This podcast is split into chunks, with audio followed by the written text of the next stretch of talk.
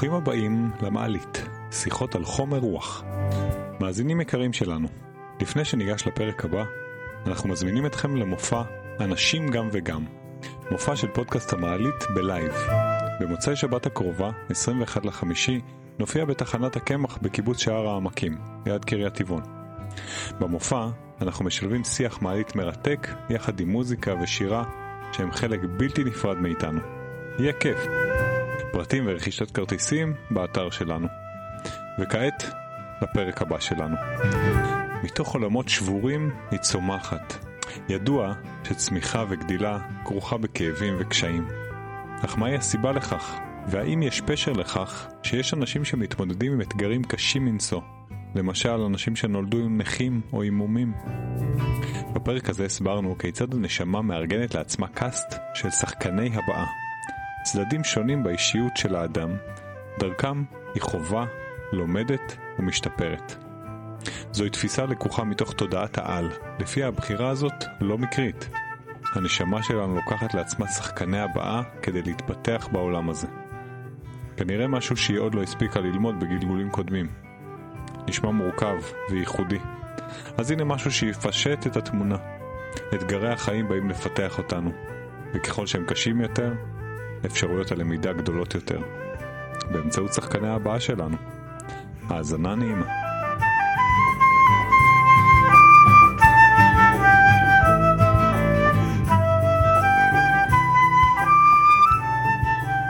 תקשיב, אה, אני רוצה לספר לך רגע.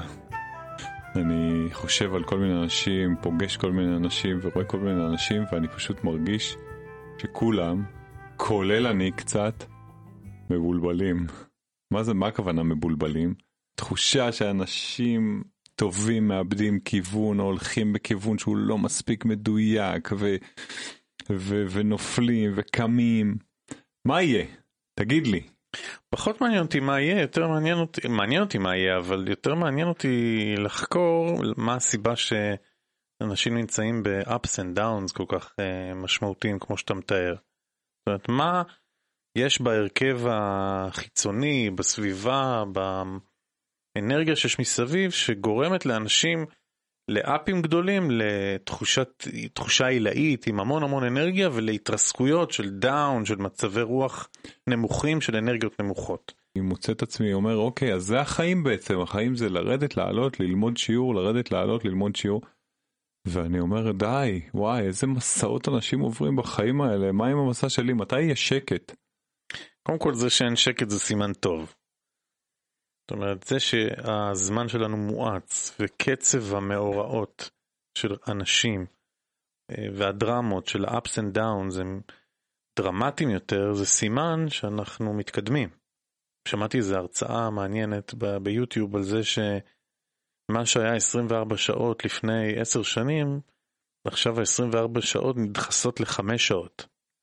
זאת אומרת, קצב, קצב העשייה, קצב העשייה וקצב הדברים, עד שיהיה מצב שה-24 שעות נדחסות לרמה של, של אפס. זאת אומרת, mm-hmm. יהיה מצב שהזמן יהיה כל כך מואץ, שאני לא בטוח שאנחנו נוכל בגוף הזה, עם המערך שכרגע אנחנו בנויים, ש-70% בערך מים מהגוף שלנו, לא בטוח שנוכל להכיל את הקצב הזה.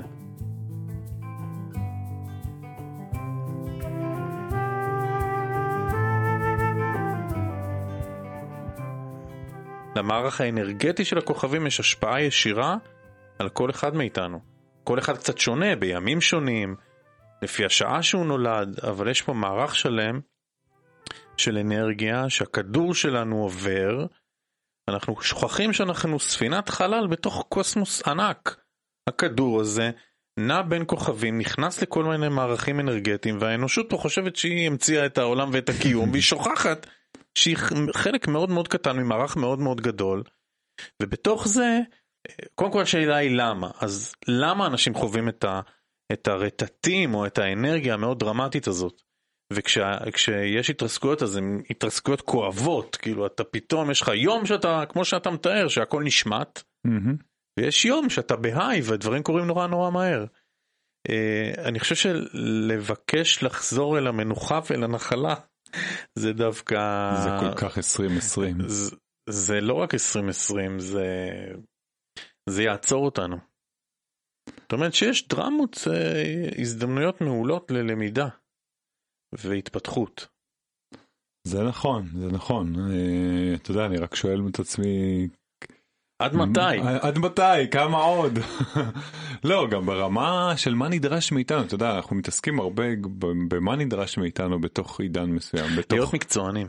להיות מקצוענים. להיות מקצוען כאבא, mm-hmm. להיות מקצוען כאיש מקצוע שעוסק בתחום המקצועי שמפרנס, mm-hmm. להיות מקצוען כחבר, להיות מקצוען כמחולל. למה אתה אומר אבל להיות מקצוען? אני אגיד לך תכף. להיות מקצוען עם הקטע שהרגשי שלי, לדעת איך אני מתנהל נכון רגשית, לדעת איך אני מתנהל נכון עם, ה, עם הכוחות המדויקים שלי. למשל, ניתן דוגמה, אם אני בן אדם יותר איטי ומרגיש שהאנרגיה נופלת לו מהר, mm-hmm. לדעת איך אני ממלא את המצבר שלי מהר, זה מקצוענות. לדעת מה ממלא אותי מהר, אם אני עכשיו צריך להיות בטבע, ואני לא רוב הזמן אני מול המחשב, אז לדעת שאני צריך לעשות ברייקים וללכת לטבע, להיטען ולחזור. זה מקצוענות בעיניי.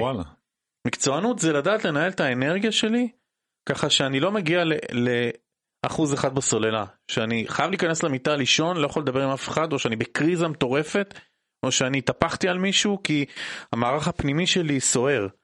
המקצוענות זה לדעת איך אני מנהל את עצמי נכון בתוך המערכים האנרגטיים שכרגע עופפים אותי, ואם אני כרגע, יש סיטואציה שזה להגיד הרבה לא.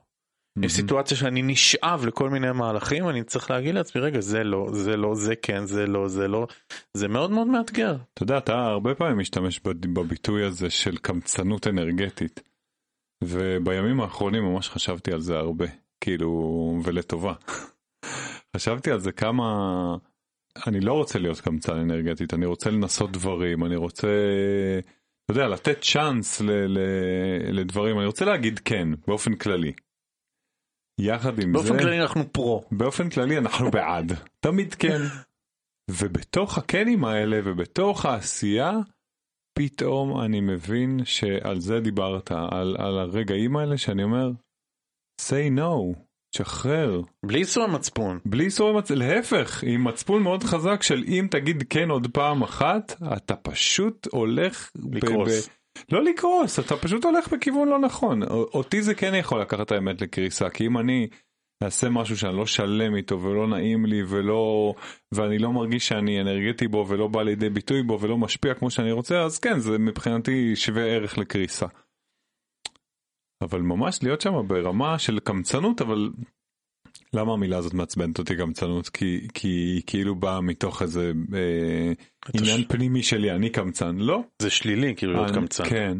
אני, אני שומר, להפך, אני אפילו נדיב לעצמי, ונדיב גם לעולם, כי כשאני מדויק יותר, אז אני... אה, הסביבה נהנית. אז, אז אני חושב ש, שזה לטווח ארוך לפחות, אני יודע שיש כאלה שכועסים על זה שאמרתי להם לא. בסדר, הם כנראה לא חלק מהתסריט הזה כרגע. כן. אני, בוא נחליף את המילה קמצנות, את הביטוי. קמצנות אנרגטית בהתייעלות אנרגטית. התייעלות, ב... ממש. ב... אז כשאתה אומר מקצוענות, אתה מתכוון שאני אהיה יעיל אנרגטית בכל תחום שאני עושה, אם זה מול המשפחה והילדים, וזה מול עצמי, וזה בעבודות שלי, וממש בכל דבר. עם הרבה וואו. חמלה, כי uh, כשאתה יוצא מאיפוס, וכולנו יוצאים מאיפוס, אתה ציירת את זה מאוד יפה, איך אתה רואה אנשים שהם לגמרי בטלטלות שלהם, יום ככה, יום ככה, יום אסל, יום באסל, אבל ברמה של אפילו, ברמה של באותו יום זה קורה. וגם אז, בתקופות חיים, וגם כאילו בתקופות חיים. אנשים שתקופה מסוימת מביאה עליהם אסון אחרי אסון אחרי אסון. מה זה אסון? אתה יודע. מורסות שמתפוצצות, זה לא אסונות, זה היה שם הדברים היו מתחת לפני השטח, אבל הם פתאום קורים, ועוד דבר קורה, ועוד דבר קורה, וגם זה חולה, וגם ההוא חולה, וגם פתאום עשיתי תאונה, ופתאום... מה קורה כאילו מתי יש לבן אדם זמן אה, לאפס את עצמו בכלל. תשמע זה מאוד מעניין ואפילו מקומם לפעמים להסתכל על אנשים להסתכל על המשברים שלהם ולהגיד זה היה מתוכנן. למה בן אדם צריך לקחת על עצמו קשיים, קשיים קולוסליים של, mm-hmm. של ילדים אה, שנולדים עם אה, קושי התפתחותי, אוטיזם, אה, מוגבלויות, פיגור, או בן אדם שבאמצע החיים פתאום נופל, נופל עליו סרטן, או בן אדם נופל עליו פתאום איזה תאונה והוא מאבד יכולות. אני נוטה להאמין, ואפילו חי ומנסה להבין מה סיבת העומק הגבוהה שקשיים באים לבני אדם. כשאני אומר סיבת עומק, אני הרבה פעמים כבן אדם שחי את היום יום שלו ולא מתחבר למימדים גבוהים או לא, לא שואל את עצמו את השאלות עומק, הוא מקבל תשובות ואומר בואנה הבריאה הזאת זה חרא, למה אני צריך לסבול? כאילו מה הסיבה שאני כן. צריך, אה, שאני דווקא לי? לומד רק מתוך משבר. מהמם. מסתבר שלאורך השנים אם אין לנו קשיים אנחנו לא ששים להתפתח. זאת אומרת, הקושי הוא, הוא הוכיח את עצמו, כי המשבר, הקושי, הדחק, הוכיח את עצמו כמקפצה התפתחותית של בני האדם. כן, אנחנו מדברים על זה האמירה לא הזאת מעט. מאוד מאוד קשה. לא, ממש יש לא אנשים קשה. שזה מקומם אותם. ממש לא, מה, זה, זה, דיברנו על זה לא מעט פה, זה בדיוק חיכוך. איך כל גוף בעולם הזה זז על כדור הארץ, כן? כי, או, או בכלל, אני חושב. למה גופים זזים? בגלל שיש חיכוך. האוטו שלי, אם לא היה חיכוך, לא היה זז מהמקום. אתה אה, לא, מביא פה מכניקה מכניקה בסיסית. בסיסית. עכשיו, אותו דבר, כך גם אנחנו, כך גם הנפש שלנו בנויה. אה, אה, כמובן שסביר להניח שאנחנו הולכים ומתפתחים במקום הזה, זה נהיה יותר מעודן, זה נהיה יותר מתוחכם, זה נהיה יותר מדויק, אבל עדיין זה בדיוק זה. אני נולד לתוך עולם שמזמן לי חיכוכים כל הזמן, כל יום אני צריך שהם לקבל חלק החלטות. מתסריט חיים שלי. ואו, עכשיו, השאלה מה גודל החיכוכים, וכשהחיכוכים הם גדולים, זאת אומרת שנופלים עליי אה, אסונות כמו שאתה אמרת, אז אני יכול לשאול, כאילו להגיד, רגע, אה, too much, הלו, מה הבאת לי, למה אני? אה, אבל אה, זה ברור שההתפתחות שלנו היא מתוך חיכוך, היא מתוך קושי, היא מתוך... זה, זה לא חייב אגב להיות קושי, זה בדיוק העניין. יכול להיות שתהיה נקודת חיכוך, שבה אני ואתה לא מסכימים על משהו, אבל אני בכלל לא אראה את זה כקושי, להפך. אני אגיד, יש חיכוך פה, נועדנו להתפתח ממנו, בוא נבין מה ונתקדם.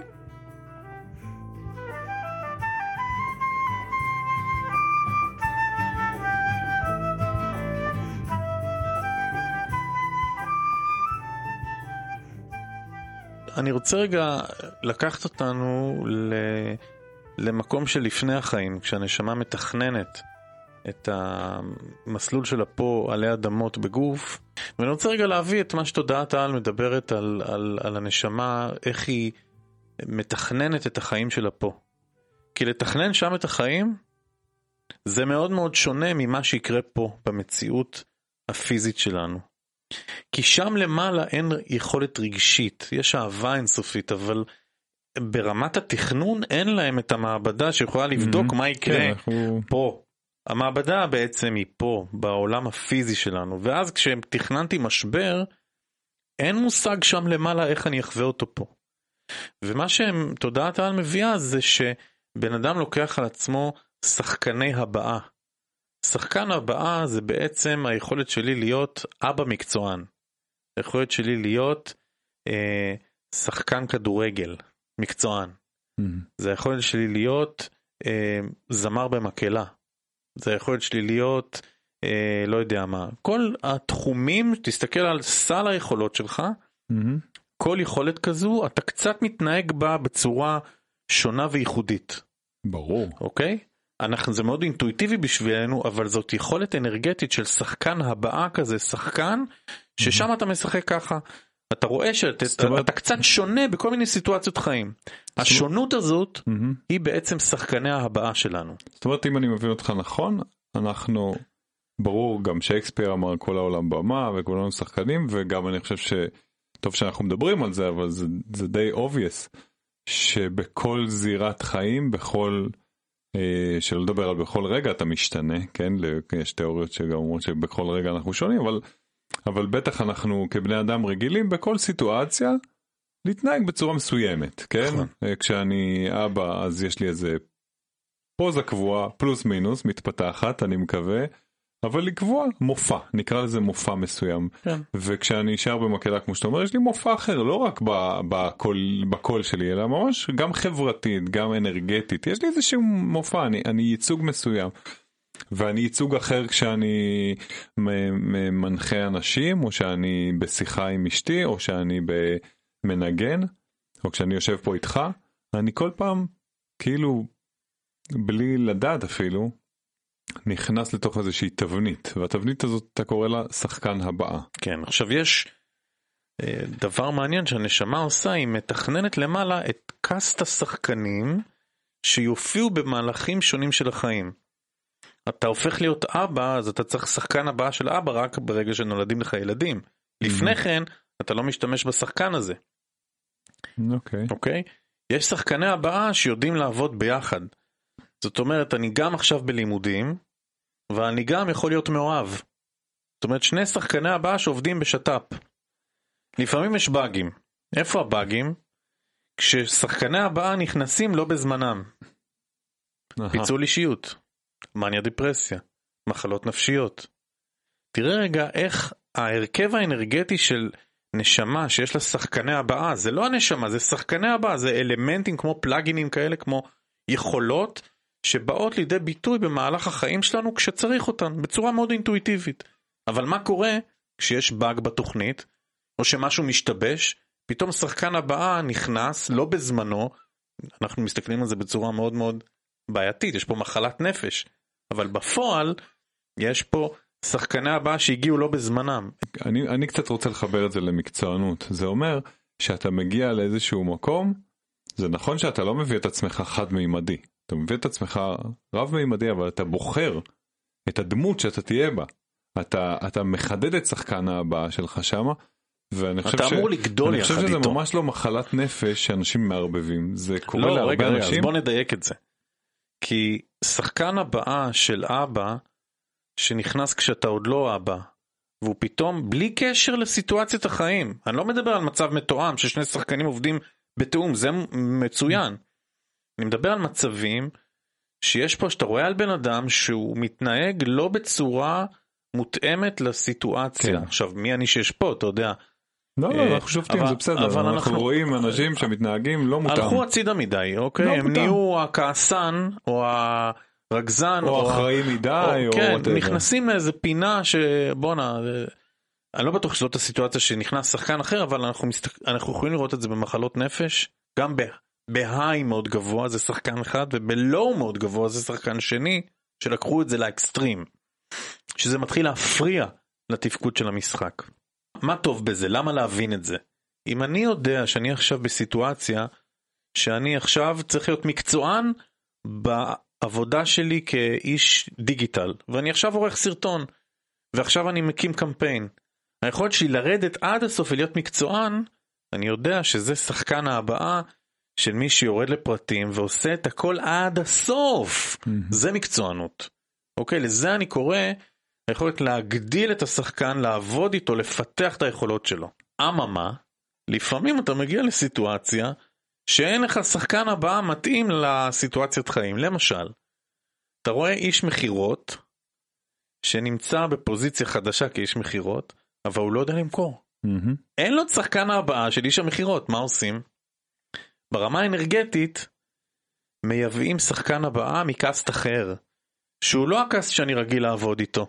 ואז אתה רואה איש מכירות או מורה בבית ספר, שהיא לא יודעת להיות מורה, אבל היא מתפקדת איכשהו. אוקיי, אתה רואה אנשים שכאילו אתה אומר, מה הם עושים בפוזיציה הזאת? הם לא מקצוענים, רחוקים מזה.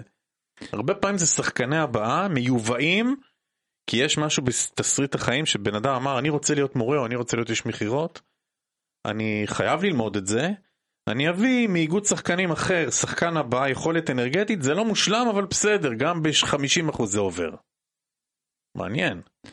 וואו, לגמרי, אתה מדבר ואני חושב כמה אנשים מייבאים שחקני הבאה, כן, זה בדיוק הלא להיות במאה אחוז מקצוען, כמו שאתה אומר. הבנתי שאני צריך עכשיו להיות, אה, לא יודע מה, מרצה בתחום מסוים, אה, בא לי, אה, נתפס לי איזה ג'וק, לא יודע מה. חשבתי שזה ילך לי נורא חשבתי בקלות. שזה ילך לי.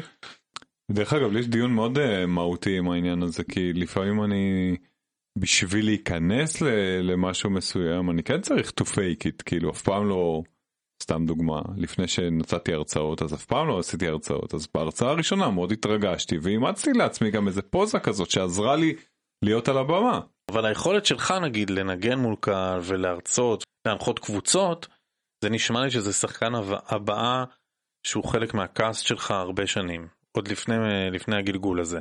זה מזכיר לי תקופה בחיי שלאחרונה אני מדבר עליה יותר ויותר, לא יודע למה. אה, תקופה שהיה לי חלום, הייתי איש משאבי אנוש, כן? והיה לי חלום להיות סמנכ"ל משאבי אנוש, זה היה כאילו ה-dream. לשם, ההתפתחות התעסוקתית שלי זה, הולך לשם, וממש כאילו אמרתי וואו זה נשמע לי טוב, זה כבר עמדת השפעה טובה, זה, זה, זה מיצוי של הרבה יכולות.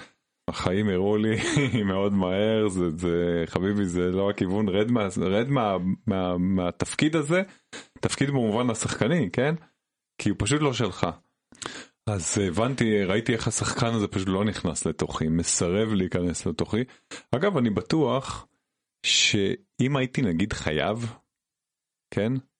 ואני חושב שהרבה אנשים... מה זה חייב? אין חייב, יש בחירה. מה זה חייב? זה אומר וואלה יש פה משרה, אני צריך כסף. זה מה שמנהל אותי, אני צריך להתפרנס. אז uh, הציעו לי קידום, הרי כולנו רוצים... מה לא תיקח קידום? בדיוק. נפתחה לי הדרך. אז זה, לזה אני קורא חייב. אוקיי. ואז אני מלביש על עצמי שחקן. לזה אתה קורא חייב? לזה אני קורא הסביבה לא, אני מרגיש חייב, וואלה, אני בתפקיד uh, מנהל משאבי אנוש, מציעים לי עכשיו להיות סמנכ"ל משאבי אנוש, ואני, uh, ואני אומר וואלה זה, זה אחלה כסף, זה גם רכב אחר, זה זה, פה זה אחרת. ו... ואני לוקח את זה, כמה, כמה אנשים לוקחים קידום ושמים עליהם שחקן כזה בכלל בלי שזה יושב עליהם. בלי ש... אולי זה זה יתיישב עליהם אולי כן. זה לא. אבל זה בכלל לא עובר את המסנן הזה של זה הייעוד שלי או לא הייעוד שלי. מתאים לי, לא מתאים, מתאים לי. לי, לא מתאים לי, החלום שלי או לא, יאללה, זה זה זה. זה האגו הארצי בעיניי. זה האגו הארצי ואני חושב אני עושה הכללה, לפעמים זה כן שלב בדרך שהוא שלב התפתחותי, ברור. אבל הבעיה שלנו זה מתי זה לא שלב התפתחותי. נכון. זאת אומרת, מתי זה לא תומך בהתפתחות. צודק. כי אם נכון. את אמורה לעבוד עם אנשים ולעשות תהליכים של, של פיתוח אנושי, ואת, ואת מנהלת משאבי אנוש, ואת מקבלת פתאום תפקיד, סתם נתתי דוגמה של מישהי שעולה לי כרגע בדמיון, מקבלת תפקיד של סמנכ"לית הארגון באופן כללי, ועכשיו את נדרשת להתעסק בכספים, או להתעסק בניהול פרויקטים, וזה מסיט אותך מעבודה התפתחותית עם אנשים ותמיכה במסע שלהם בתוך הארגון. זה בעיניי זה קצת סטייה, זה אמנם אה, אה, נותן כבוד וסטטוס ותומך באגו הארצי שלנו, אבל ברמת ההתפתחות והתמיכה ההגדלה של, של ההליכה לפי הייעוד שלך זה מרחיק אותך. ולכן אנחנו צריכים, אנחנו מתבקשים לא להסתכל רק מה המציאות מביאה לנו ואיזה הזדמנות אה, יש כאן, אלא האם זה בהלימה להתפתחות שלי.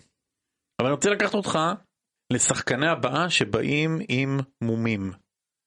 או. מישהו ש... או באמצע החיים פתאום אתה מאבד את היכולת ללכת, לנוע. מה הסיבה הגבוהה שצריך mm. להגיע שחקן הבאה שאני כרגע אמור להתנהל בחיים בלי יכולת לנוע, זאת אומרת אני מרותק לכיסא גלגלים. או מה הסיבה שתינוקות נולדים עם שחקני הבאה של עיוור, או שחקן הבאה של חרשות, או כל מיני מצבים קיצוניים כאלה שאנשים באים בלי. למה הבריאה שולחת לפה אנשים עם מומים? אני מת על איך שאתה אומר את זה כי זה כאילו אתה יודע כל מי שמקשיב לזה אומר מה שחקן הבא הימום בן אדם נכה מה נכון ואתה כאילו מלביש את זה כאילו משהו חיצוני לגמרי שהתלבש על נשמה. איזשהו שחקן זה לא שהגיע... חיצוני זה חלק אבל אני מסביר כן, איך אבל... זה בנוי. אבל אתה אומר בן אדם אה, נולד עם מום או מאבד את יכולת ההליכה שלו אז זה שחקן הבאה של כאילו נכון, זה משהו זה חיצוני בדיוק, שמתלבש עליי. זה בדיוק הסיפור של לפרק את העולם שנקרא עולם הרוח ולתת לו פנים והסברים, עולם הסיבות הגבוה, ו- ולנסות להבין למה בן אדם בא ככה. ואם אנחנו מתחילים לפ... ל- לרדת לעומק ולנתח את מבנה הנשמה ותסריט החיים ואיך בנויה הנשמה, הנשמה זה לא שחקני הבא, הנשמה זה הילד הפנימי שיושב פה, תמיד אני מסמן אותו למעלה כזה בצד ימין, מחייך, והוא יודע את התסריט, הוא הבמאי. Mm-hmm. הוא יודע מתי כל שחקן אמור להיכנס, הוא גם לא מגלה לנו את התסריט, כי אם הייתי יודע שאמורה להיות לי תאונה עוד מעט, הייתי נמנע. מהמם. לא הייתי משחק את, אה, את משחק החיים שלי כראוי. אז, אז יש אה, מסך שאני לא יודע איך אני אמור להתנהל ואני פה בניסוי וטעייה. אז למה למה אנשים באים עם אז? למה אנשים באים עם מומים?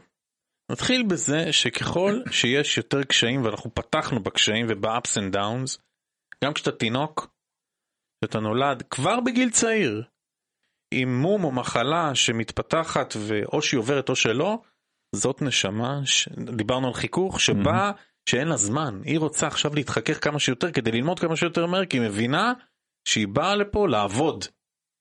או-אה. נשמע לי... חולני. משוגע קצת האמת מה.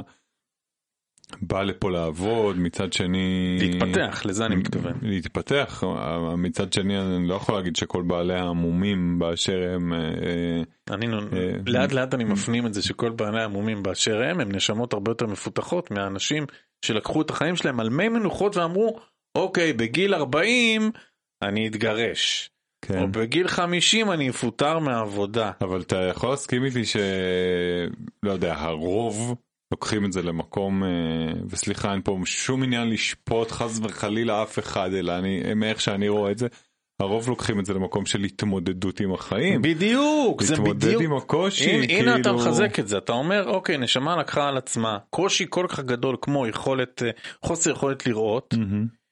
חלק מהאנשים דוחפים את עצמם קדימה, אומרים למרות ה- ה- הקושי הזה אני אתמודד, אני, אני, אני אמ, לא יודע מה, אצליח לפתח את עצמי, אני אתחתן, אני אקים משפחה, אני אלמד, אני אעשה ספורט, אני לא יודע מה.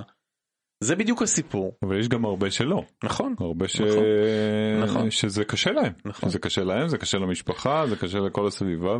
עכשיו לפעמים היכולת הצרה שלנו להסתכל אדם ולהגיד אה הוא לא מתפתח או, או הוא לא מתקדם זה עוול גדול מה שאנחנו הרבה פעמים עושים שאנחנו מדביקים תוויות לכל מיני אנשים אנחנו לא באמת יודעים מה קורה להם בפנים ומה שנראה לנו לא התפתחות אולי זה כן התפתחות. אבל כשאנחנו מסתכלים על עולם הסיבות הגבוה ואנחנו אומרים אני התחלתי להסתכל על זה על תינוקות שבאים עם, עם קושי שמביאים להורים ולעצמם.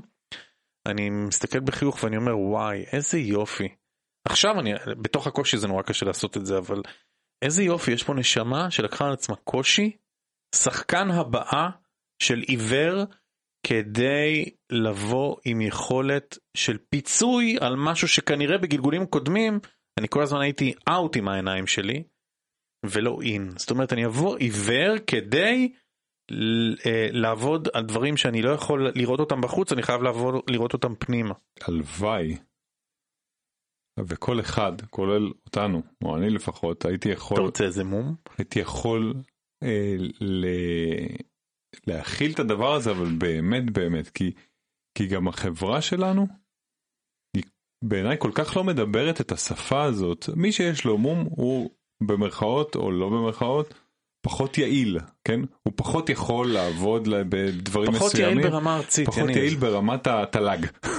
זה בדיוק הבעיה אוקיי. שלנו שאנחנו מודדים התפתחות לפי תל"ג. רק לפי תל"ג. נכון ואנחנו ודי ודי ומספיק וחלאס ואני חושב שהרי אנחנו מעריצים את המשפחות אה, וההורים שמתמודדים עם נגיד ילד ילדים כמו שאתה. אומר שנולד עם, עם איזשהו זה אפילו לא מום בוא נפסיק לקרוא לזה מום זה זה שחקן, שחקן הבאה שחקן שלקח. על עצמו קושי כן, מסוים. הוא, הוא לא קושי, הוא קושי בגלל איך שהעולם מגיב, אבל זה פשוט, יש בן אדם רואה, בוא נפשט את זה לגמרי, בסדר, אני הולך איתך עד הסוף, יש בן אדם רואה, ויש בן אדם לא רואה, הוא רואה משהו אחר, אוקיי? אז מה? so what? הנורמות החברתיות שלנו הופכות את זה. ללא ללא בסדר, הוא ו- צריך לתקן אותו, הוא לא נכון, רואה צריך אז לתקן אותו. יש משפחות אה, ש, שמבינות את הדבר הזה, ובאמת מצליחות, וזה התגברות. הרי שלב הראשון הוא תמיד שלב של אבל, כן?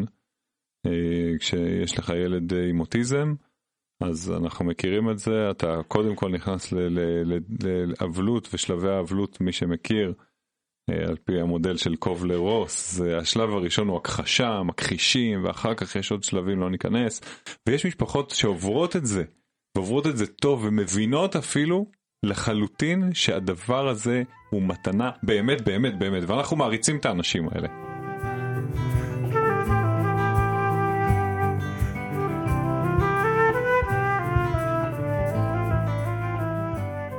מקצוען זה בן אדם שמתקן, זה לא רק בן אדם שבא הוא מושלם מההתחלה עד הסוף. להפך, הוא לומד כל הזמן. אנחנו לפעמים גם חושבים שהאנשים האלה שהם מושלמים, הם לא לומדים כלום, הם באים, נותנים את השואו שלהם והולכים. בולשיט.